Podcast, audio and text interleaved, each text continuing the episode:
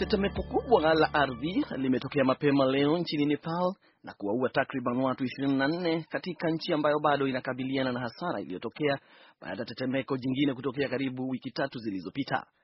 Afisa kutoka wizara ya mambo ya ndani nchini humo imeripoti kuwa zaidi ya watu elfu moja wamejeruhiwa. Wataalam wa jiolojia wa Marekani wamesema tetemeko hilo la 7.3 kwenye kipimo cha Richter limetokea takriban kilomita 80 mashariki mwa mji mkuu Kathmandu.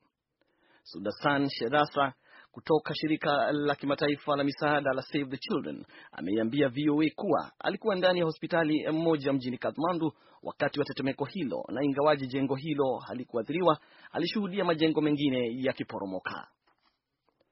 Waziri wa mambo ya nje wa Marekani John Kerry leo anatarajiwa kukutana na rais wa Russia Vladimir Putin kwenye mji wa mapumziko wa Sochi, ikiwa ziara ya kwanza ya Kerry nchini humo tangu uhusiano kati ya nchi hizo mbili uingie dosari kutokana na kutokubaliana kuhusu Ukraine na Syria.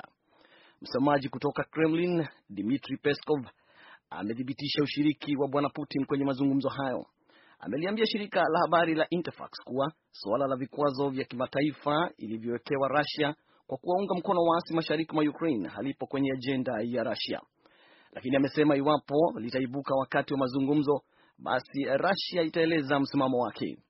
Wizara ya mambo ya nje imesema kuwa bwana Putin, waziri wa mambo ya nje wa Russia Sergei Lavrov na bwana Kerry watajadili masuala ya kieneo na ushirikiano kama sehemu ya juhudi zinazoendelea kuhakikisha kwamba maoni ya Marekani yanawasilishwa waziwazi. Pande zinazozozana nchini Yemen zimekubaliana kuweka chini silaha zao kuanzia Jumanne jioni ili kuheshimu sitisho la mapigano la siku tano ili kuwezesha misaada ya kibinadamu kuwafikia raia wenye shida katika maeneo ya ndani ya nchi yaliyoathiriwa vibaya na mapigano. Waasi wa Kihudhi, vikosi vya serikali pamoja na muungano unaoongozwa na Saudi Arabia wote wameahidi kuheshimu sitisho la mapigano, lakini hakuna uhakika kama haya yatafanyika, hasa kwa vile kulikuwa na mapigano makali jana yaliyoendelea Jumatatu usiku.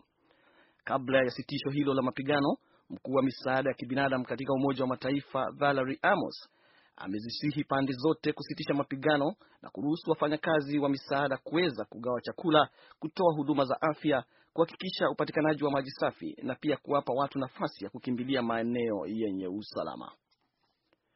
Unaendelea kusikiliza VOA Express kutoka jiji kuu la Marekani, Washington DC.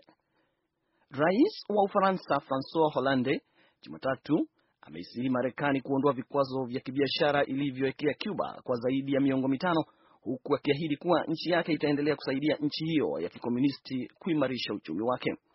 Bwana Hollande aliwasili Havana Jumatano kwa Jumatatu kwa kuwa kiongozi wa kwanza kutoka magharibi kuitembelea Cuba tangu Rais Raul, Raul Castro na Rais wa Marekani Barack Obama kutangaza kumaliza uhasama wa vita baridi vya zaidi ya miongo mitano.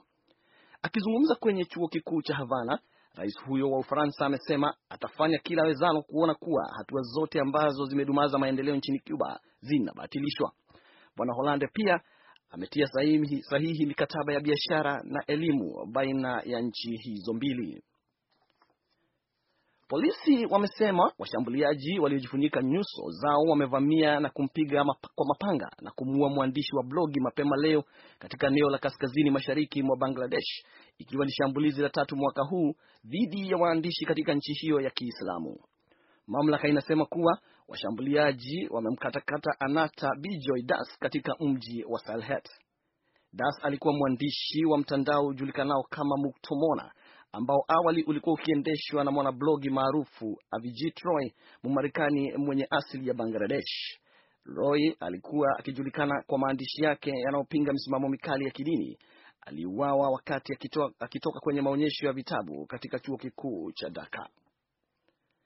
Na mamlaka ya Indonesia yamekamata boti nyingine ikiwa imebeba wahamiaji na wakimbizi kutoka Myanmar na Bangladesh, wakati maafisa kutoka kusini mashariki mwa Asia wakikabiliana na suala la maelfu ya Waislamu wa Rohingya walioachwa baharini na walanguzi wa binadamu.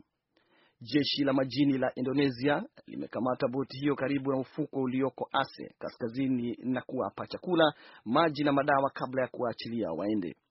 Msemaji anasema kuwa haijabainika wazi walikuwa wakielekea wapi. Zaidi ya wakimbizi elfu mbili kutoka wa, wa, wa wa Rohingya kutoka Myanmar na Bangladesh wameokolewa kutoka baharini katika kipindi cha siku kadhaa zilizopita, huku ikihofiwa kuwa wengine wengi huenda wamekwama kwenye boti baharini.